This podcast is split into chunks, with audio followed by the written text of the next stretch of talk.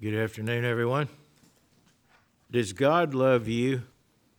Some people doubt that God loves them or may wonder whether God really does love them or not.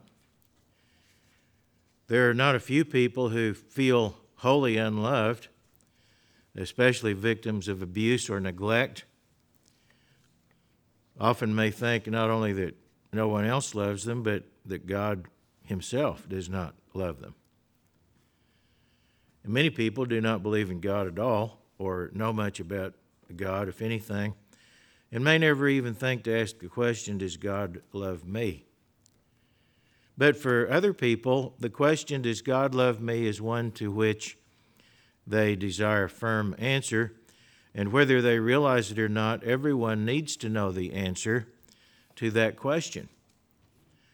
We need to understand, first of all, that God is the creator of all the universe and of all mankind.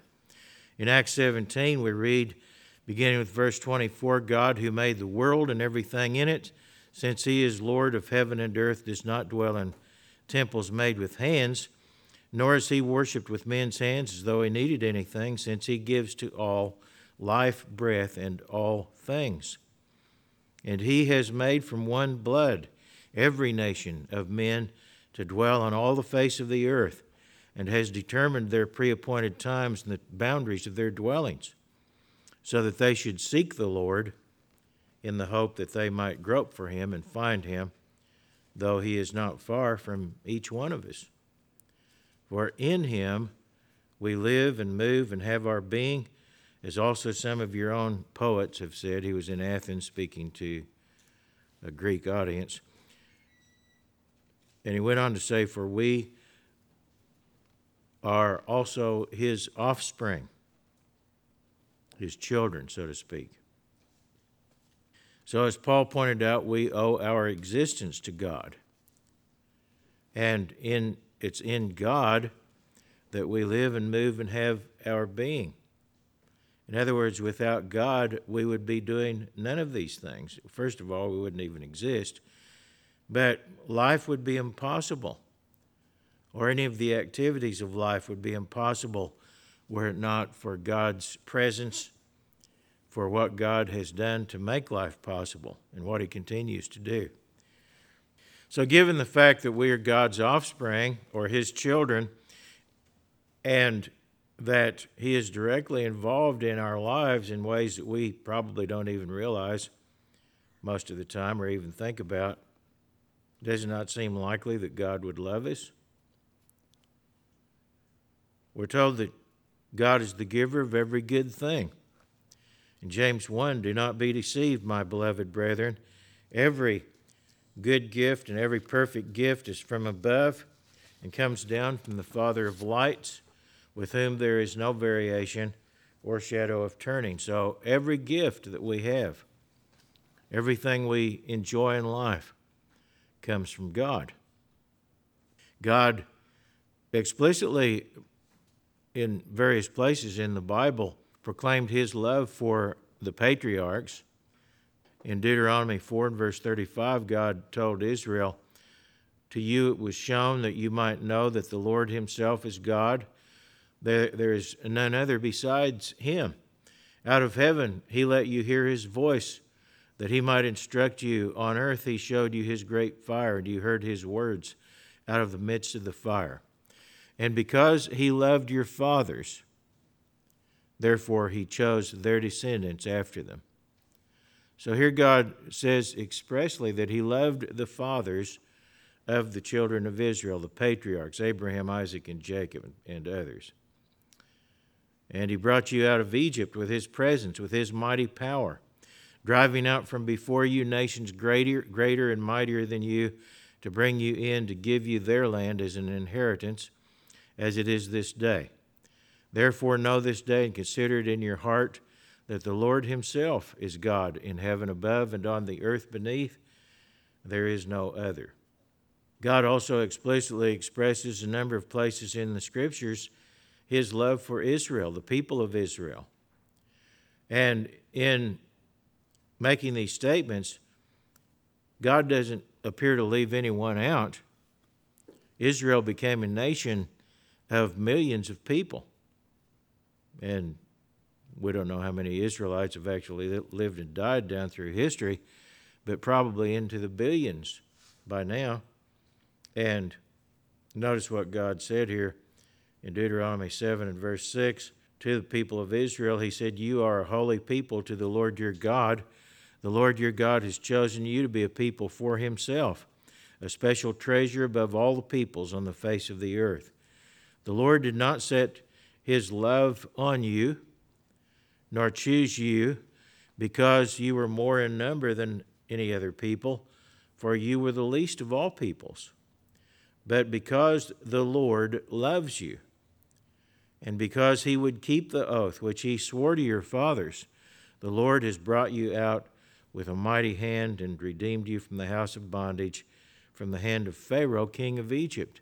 So here God tells the people of Israel that it wasn't because they were so great that God delivered them and chose them above the other nations of the earth, but it was because He loved them. In Ezekiel 16, God uses the metaphor of a foundling that He took pity on and saved. The foundling is a, a child that, and, and this has been common in many societies, a child that is not wanted at the time of birth is just thrown out like a piece of trash and allowed to die. Not all that dissimilar to what we're doing in our society today through abortion. This has been common practice down through history, unfortunately. And God uses the metaphor of a foundling that he took pity on and saved, and of a wife with whom he entered into a marriage covenant in Ezekiel 16. He's speaking of Israel. And he said if, in verse 2, Ezekiel 16, Son of man, cause Jerusalem to know her abominations, and say, Thus says the Lord God to Jerusalem, Your birth and your nativity are from the land of Canaan. Your father was an Amorite, and your mother a Hittite. As for your nativity on the day that you were born, your navel cord was not cut, nor were you washed in water to cleanse you, and you were not rubbed with salt nor wrapped in swaddling clothes, uh, cloths. No, I pitied you to do any of these things for you, to have compassion on you, but you were thrown out into the open field when you yourself were loathed on the day you were born. I said to you, in your blood, live. Yes, I said to you, in your blood, live. I made you thrive like a plant in the field, and you grew, matured, and became very beautiful. Your breasts were formed, and your hair grew, but you were naked and bare. When I passed by you again and looked upon you, indeed your time was the time of love. So I spread my wing over you, and this is a common expression was at that time for protecting and entered into a marriage covenant and covered your nakedness. Yes, I swore an oath to you and entered into a covenant with you, and you became mine, says the Lord God. Then I washed you in water. Yes, I thoroughly washed off your blood and anointed you with oil, clothed you in embroidered cloth, and gave you sandals of badger skin. I clothed you with fine linen and covered your, you with silk. I adorned you with ornaments, put bracelets on your wrists and a chain on your neck. I put a jewel in your nose, earrings in your ears, and a beautiful crown on your head. Thus you were adorned with gold and silver, and your clothing was of fine linen, silk, and embroidered cloth. You ate pastry of fine flour, honey, and oil. You were exceedingly beautiful and succeeded to royalty.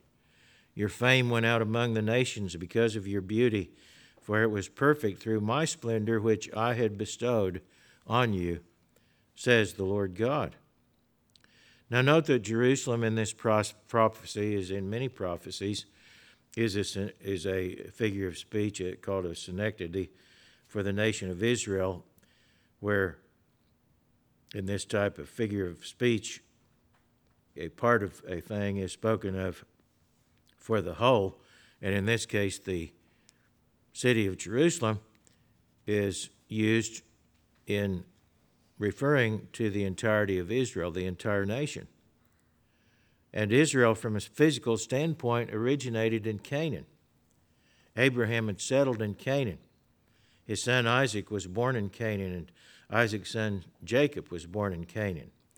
Jacob's sons, the progenitors of the 12 tribes of Israel, spent much of their lives in Canaan and migrated to Egypt from Canaan.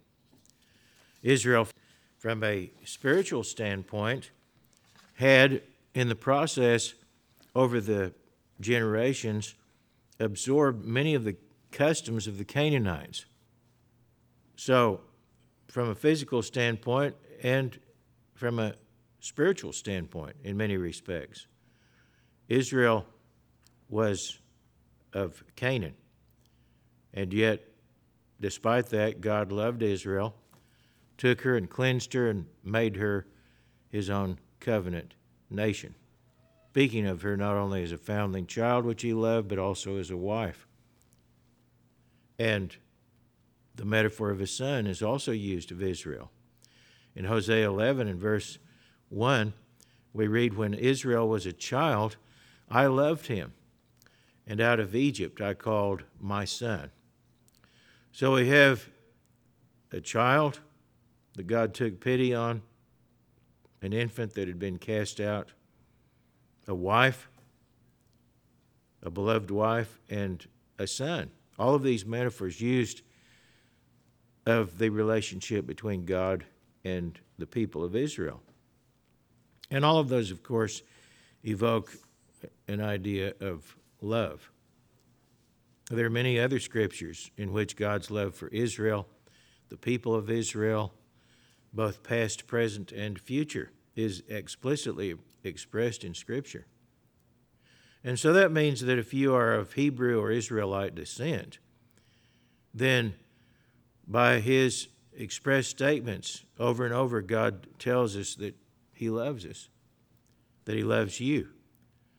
And that would include as far as descendants of Israelite lineage are concerned, that would include many in this nation and other nations whose peoples are largely descended from the tribes that had settled in the British Isles and portions of West and Northwest Europe up to the modern era. It would include the Jewish people who have been scattered all over the earth in various nations. But what about other people? Does God love only the Israelites or does God love non Israelites as well?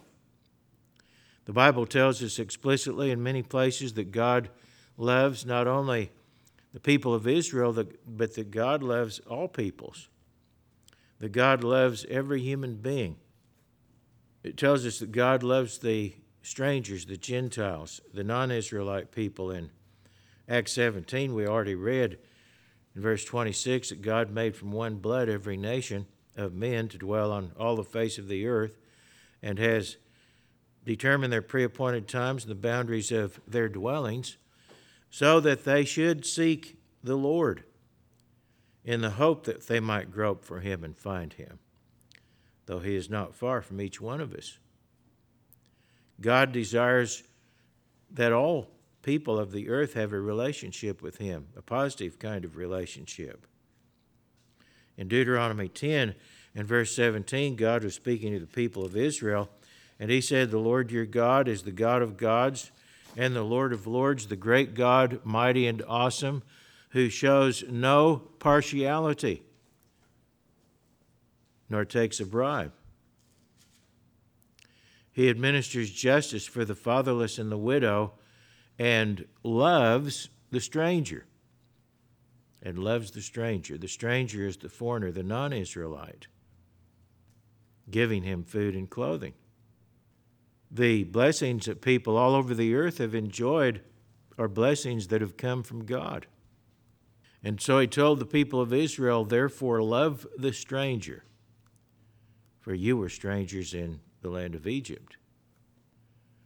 God has demonstrated his love for all mankind, not only in creating us and providing for us in many different ways, but he gave Jesus Christ, his only Son, his only Son in the sense that he too was God, the second person of the Godhead who had been miraculously changed into a fleshly human being And God gave his beloved Son as a sacrifice to pay for our sins. In John 3 and verse 16, it says, For God so loved the world, meaning the people in the world, all the people who have dwelt on this earth, past, present, and future. And he, it says that God loved them, that he gave his only begotten Son, that whoever believes in him should not perish but have everlasting life. God has opened the door to eternal life to every human being who's ever lived or ever will live through the sacrifice of Jesus Christ. God did not send his Son into the world to condemn the world, but that the world through him might be saved. And Jesus Christ himself declared his love for us and for all mankind by giving his life for us, for the sins of mankind. God commanded us to love our enemies. We might ask, does God love even those humans who are his enemies? He tells us to love our enemies. Does God love his enemies? In Romans 5, verse 6, we read, For when we were still without strength, in due time Christ died for the ungodly. For scarcely for a righteous man will one die, yet perhaps for a good man someone would even dare to die. But God demonstrates his own love toward us in that while we were still sinners, Christ died for us. Much more than having now been justified by his blood, we shall be saved from wrath through him. For if, when we were enemies, we were reconciled to God through the death of his Son, much more, having been reconciled, we shall be saved by his life. Yes, Jesus Christ died for us not because of our righteousness, but because we were sinners in need of deliverance. We were enemies of God. And yet, He thought enough of us, He loved us to the point that He was willing to sacrifice His own life to pay for our sins. Now, the world today and for 6,000 years has been and is at enmity with God. The world hates God, it hates the idea of God ruling it. And the world has given itself over to sin, lawlessness, and rebellion against God. And yet Christ died for the ungodly. But God has a plan in place wherein the world will ultimately be reconciled to Him through Jesus Christ. Jesus Christ's death is a part of that plan, a very important, critical, key part of that plan to re- eventually reconcile the world with God, a world which hates God, but a world which God loves. That is, God loves the people in it. He doesn't love the, the society the way the world is, but He does love the people of the world, despite their sins and rebellion. God is now allowing the world to go its own way in darkness, in rebellion and ignorance. But eventually, every human being will come face to face with their Creator. Every human being will come face to face with God Himself. And the Bible tells us or indicates that most will repent. If they have not repented before that time, that they will repent when confronted directly by God. Paul became an apostle, and through his ministry, untold numbers were converted and have been converted down through the ages through his writings and his example that we have a record of. Yet, like the rest of us, Paul started out as a sinner, as an enemy of God. Indeed, Paul considered himself the chief of sinners because prior to his conversion, he had persecuted and murdered Christians. When Stephen a man, the Bible says, was full of the Holy Spirit and who had been ordained a deacon.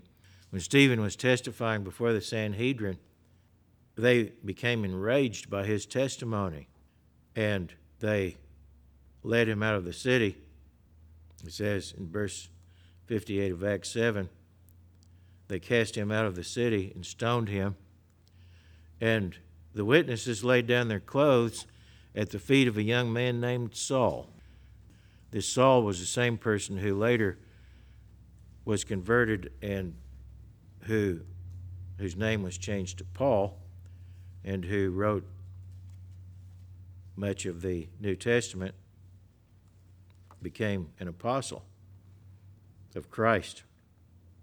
But it says in Acts chapter 8, verse 1 Now Saul, the same person who later became an apostle, was consenting to his death. He was approving, in approval of what was being done here in, in the murdering of Stephen. And at that time, a great persecution arose against the church which was at Jerusalem, and they were all scattered throughout the regions of Judea and Samaria except the apostles. This was a a severe persecution of the church where people had to flee for their lives and leave their belongings behind in many cases. And devout men carried Stephen to his burial and made great lamentation over him. As for Saul, he made havoc of the church, entering every house and dragging off men and women, committing them to prison. In Acts 9, verse 1, we read Then Saul, still breathing threats and murder against the disciples of the Lord, went to the high priest and asked letters from him to the synagogues of Damascus, so that if he found any who were of the way, that is, who were Christians, whether men or women, he might bring them bound to Jerusalem. So he was on this mission to ferret out and arrest Christians and bring them bound to Jerusalem so they could be tried and cast into prison or possibly murdered. In verse 3, it says, He came near Damascus, and suddenly a light shone around him from heaven. Then he fell to the ground and heard a voice saying to him, Saul, Saul, why are you persecuting me? And he said, Who are you, Lord? Then the Lord said, I am Jesus whom you are persecuting. It is hard for you to kick against the goads. So he, trembling and astonished, said, Lord, what do you want me to do?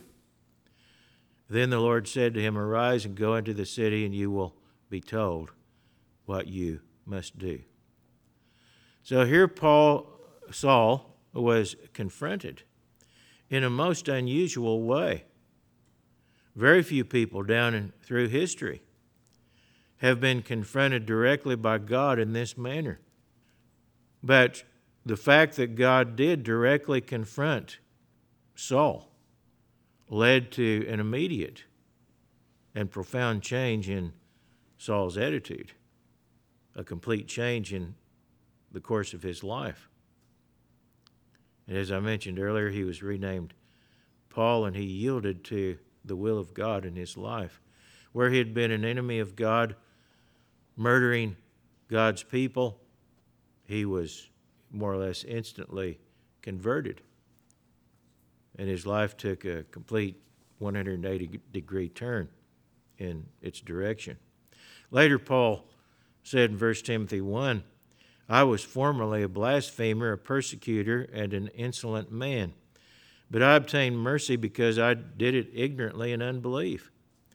And the grace of our Lord was exceedingly abundant with faith and love, which are in Christ Jesus. This is a faithful saying and worthy of all acceptance that Christ Jesus came into the world to save sinners, of whom I am chief. However, for this reason I obtained mercy, that in me first, Jesus Christ might show all long suffering as a pattern to those who are going to believe on him for everlasting life.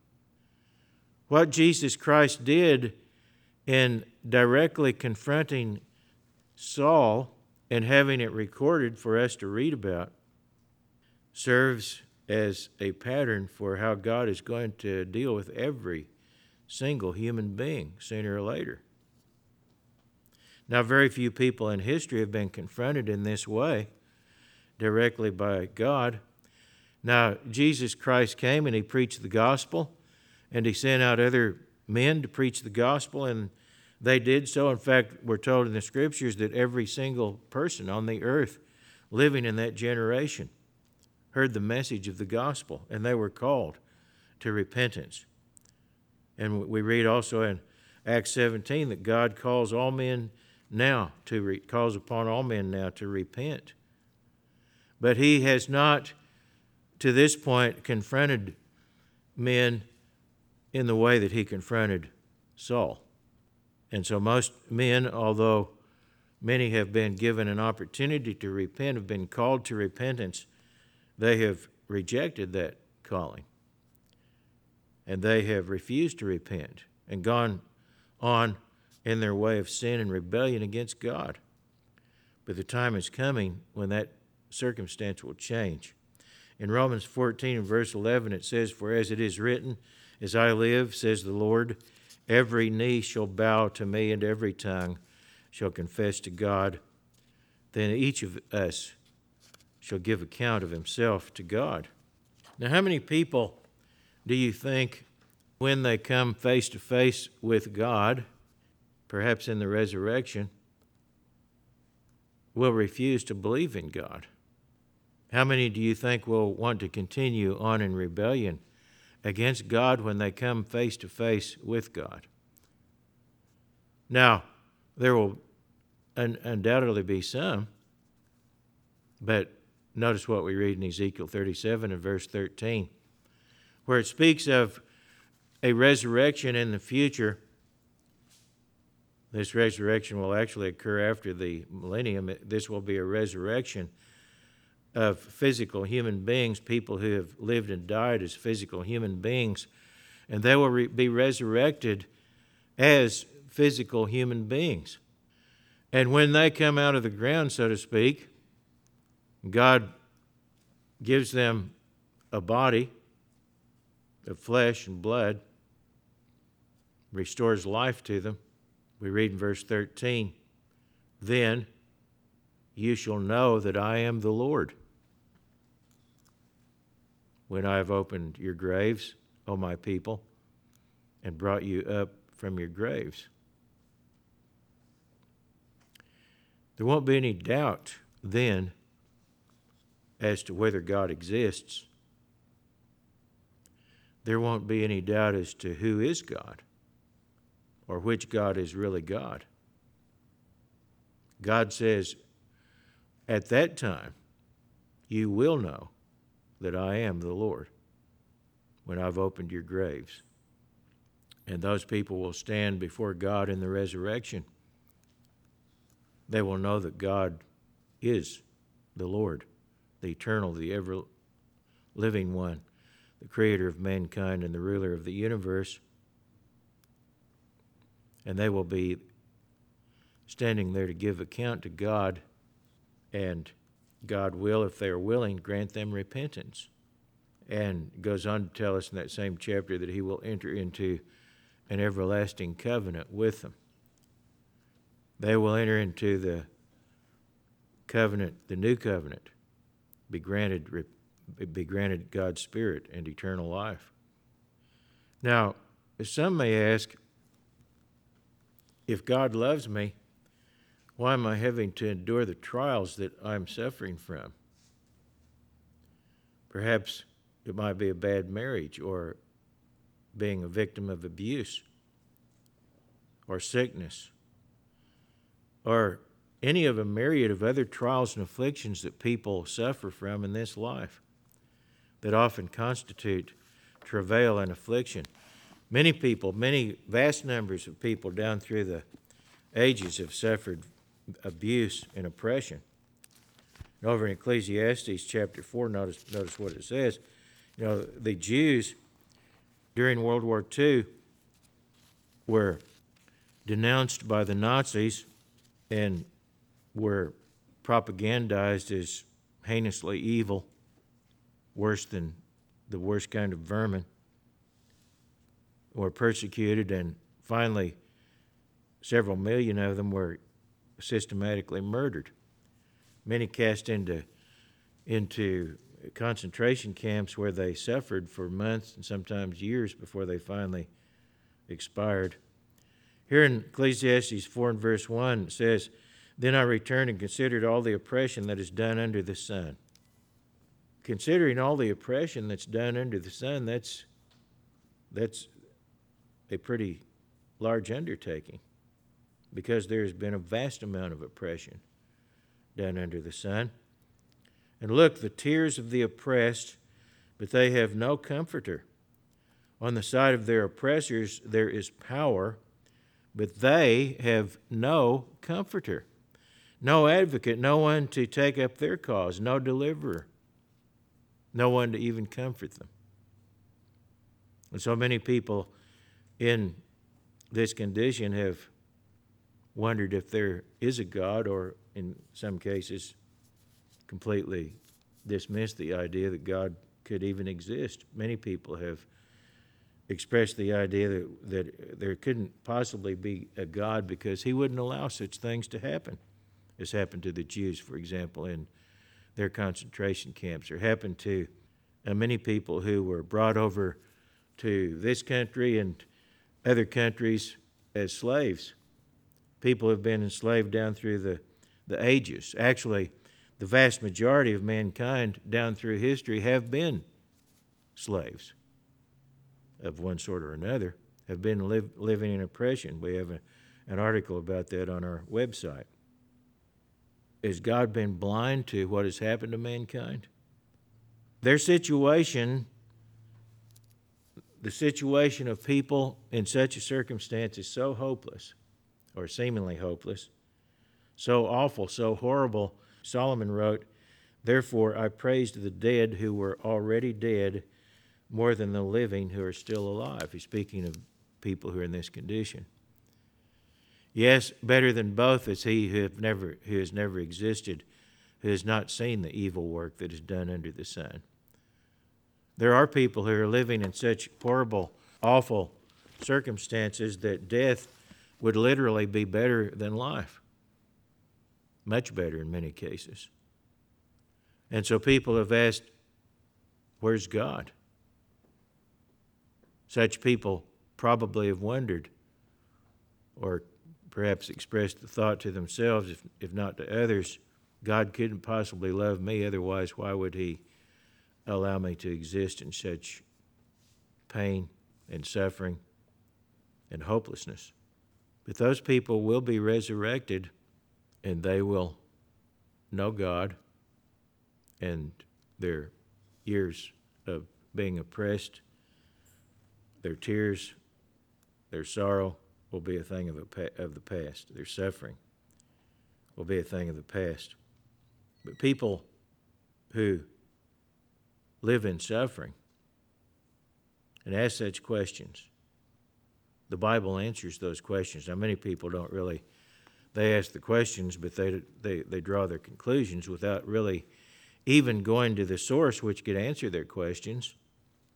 Or if they do go there, they don't really read it carefully and understand the answers. But God is not the one who originated the kind of suffering that has existed among human beings on the earth. That's not what God wanted for mankind. It is mankind who has chosen a way of life guaranteed to produce travail and suffering. And God warned them not to go in that direction. But they chose that path of suffering and death anyway, despite God's warnings. And mankind has been walking down that same path ever since. It was not God who cast the Jews into concentration camps and murdered them by the millions. It wasn't God who did that, it was human beings who did that. It's not God who's enslaved mankind down through history, it's human beings who have enslaved other humans. Because that's the way, that's the path that mankind has chosen. Why does God get the blame for the things that are done by other people? God didn't do any of those things. He's allowed it to happen, but that's the path that man chose, that man preferred to the path that God advised him to take. In Genesis 3 and verse 17, to Adam, God said, Because you have heeded the voice of your wife and have eaten from the tree which I commanded you, saying, You shall not eat of it. Cursed is the ground for your sake, and toil you shall eat of it all the days of your life. This tree, the tree of the knowledge of good and evil, actually represents a way of life chosen by Adam and Eve based on them figuring out what rules they would live by. They didn't want to live under God's rules, they wanted to make up their own, own rules. And that's what mankind has been doing making up his own rules to live by, and we see the consequences in the history of mankind. God told him, told Adam, both thorns and thistles that shall bring forth to you, and you shall eat the herb of the field. In the sweat of your face you shall eat bread, till you return to the ground, for out of it you were taken. For dust you are, and to dust you shall return. God had told Adam that if he took that path, he would be subject to death. And in Romans 5 and verse 12, says, Just as through one man sin entered the world, and death through sin, thus death spread to all men because all sinned. The trials that we suffer, that the world has suffered down through history, have been brought on by sin, at least to a very large extent.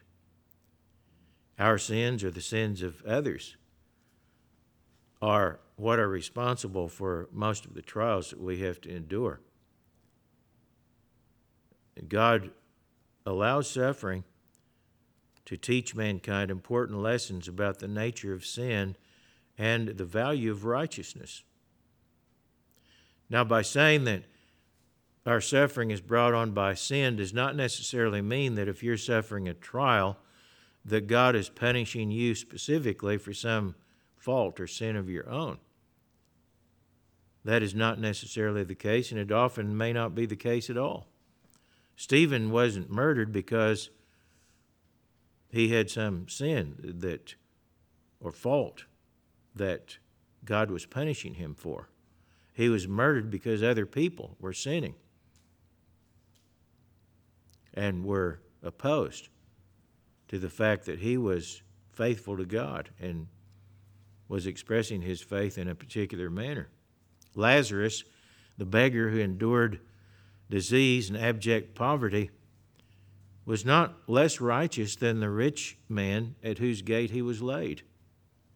In fact, it was Lazarus who wound up in Abraham's bosom in the resurrection, and the rich man who had more than anyone could ask for in this lifetime, he was the one cast into the lake of fire.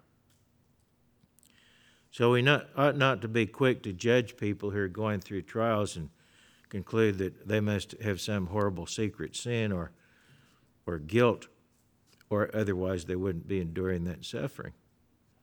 That's not the case often, but the fact remains that sin does lead to suffering and it produces suffering and death. There may be all sorts of circumstances and reasons that various individuals become victims of catastrophe or unfortunate circumstances. And sometimes it may be their fault or partially their fault or maybe not at all their fault. Often we're just like some animal caught in a net. But what is certain about suffering is that if we endure it, and remember that Jesus Christ himself suffered horribly and was allowed to, to endure that suffering, but he endured it in faith.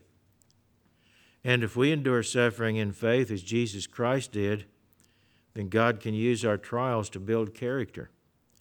In Romans 5 verse 3, Paul wrote, We also glory in tribulations, knowing that tribulation produces perseverance.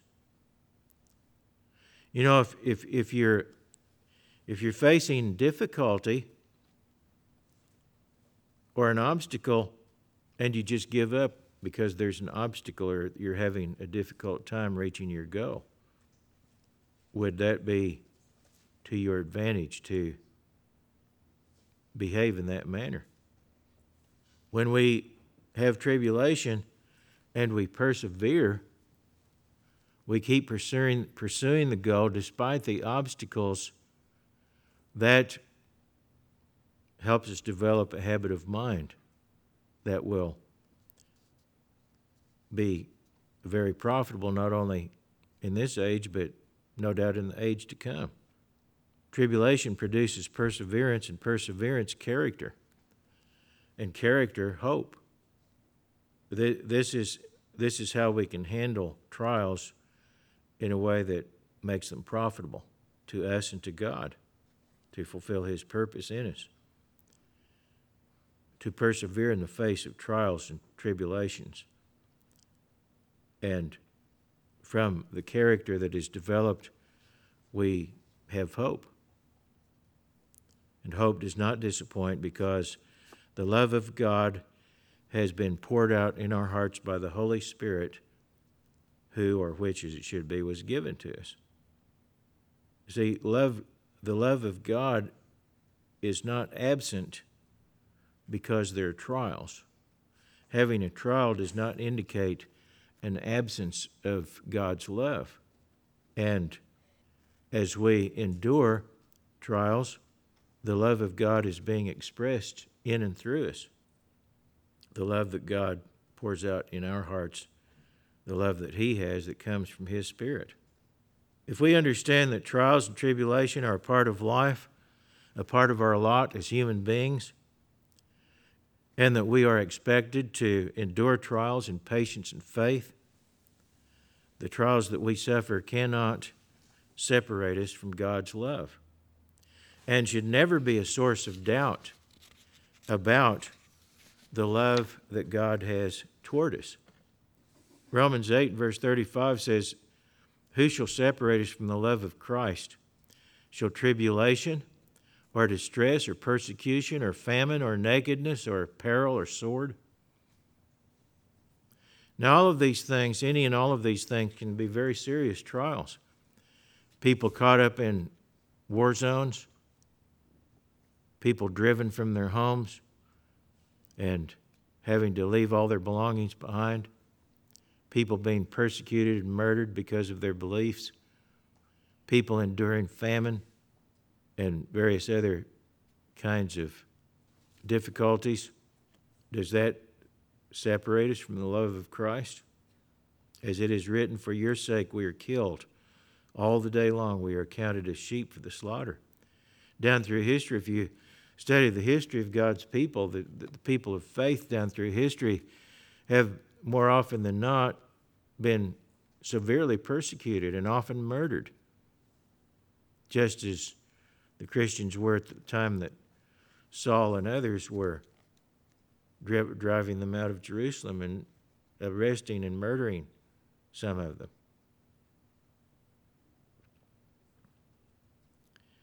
Yet in all these things we are more than conquerors through him who loved us. Note that God has allowed people to go through these difficulties, some of the most severe kinds of difficulties anyone could imagine, including being a victim of murder. And yet it says that God loved, loved us or loves us. I am persuaded that neither death, nor life, nor angels, nor principalities, nor powers, nor things present, nor things to come, nor height, nor depth, nor any other created thing shall be able to separate us from the love of God which is in Christ Jesus our Lord. God allows trials. Trials are part of God's plan. Now, the world would have a much easier time if it actually obeyed God. There would be many fewer trials. But trials are no proof of an absence of God's love. There's every assurance from Scripture that God loves us all, that God loves each of us individually as well as all of us collectively, no matter what our individual circumstances in life might be. And I've known some people who have endured suffering pretty much their entire lives. People of faith who've endured incredible suffering. And yet, those people are loved by God just as is everybody else. And their sufferings will come to an end. And according to what we read there, their character will be stronger because of the sufferings that they have endured. Now, let's turn the question around, though, for a moment and ask Do you love God? How does God measure or judge whether we love Him or not? Does God wonder if we love Him? Of course, God, being God, knows whether we do or not, but we need to, to have the answer to this question too. Do, do I, as an individual, as a person, do I love God? Many people, if you ask them this question, would answer in the affirmative without hesitation. Of course, I love God, they would say. But how can that be judged? Do they really love God?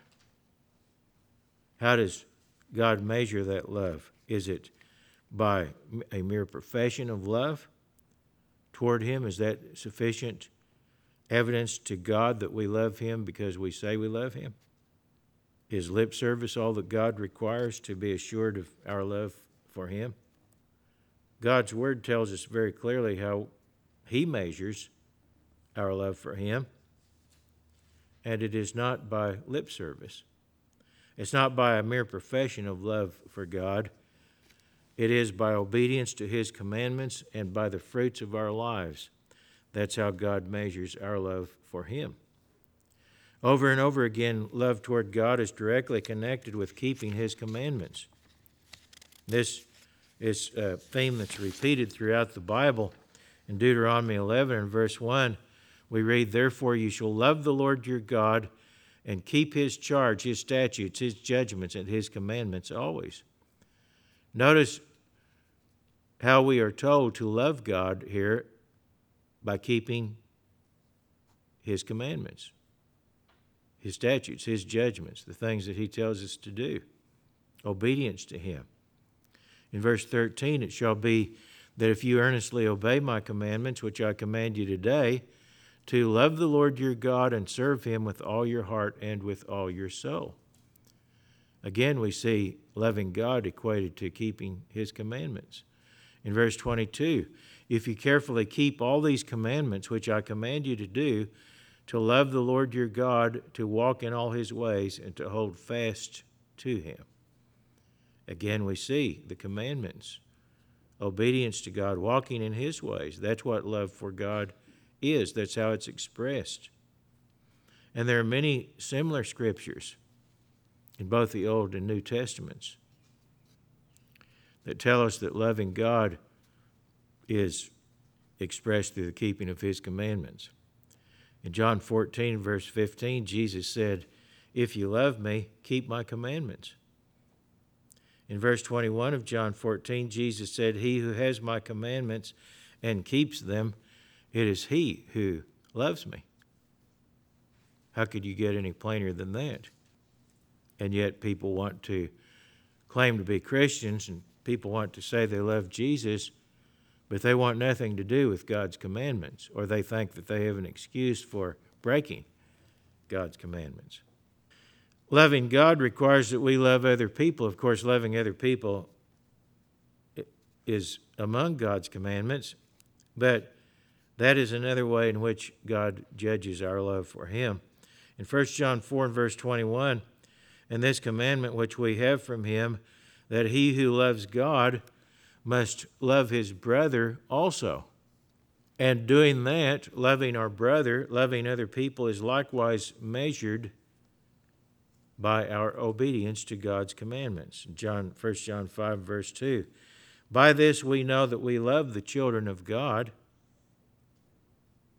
other people, when we love God and keep his commandments. For this is the love of God, that we keep his commandments, and his commandments are not burdensome. There are many specific ways in which this requirement comes into play, this requirement to obey God through keeping His commandments. And the Bible is filled with practical examples of acts which exemplify the principles involved in exercising love through the keeping of the commandments. The commandments are given to us for our good, for our well being. The commandments themselves are a powerful demonstration of God's love toward mankind. Never doubt that God loves you, and never forget how God measures your love for Him.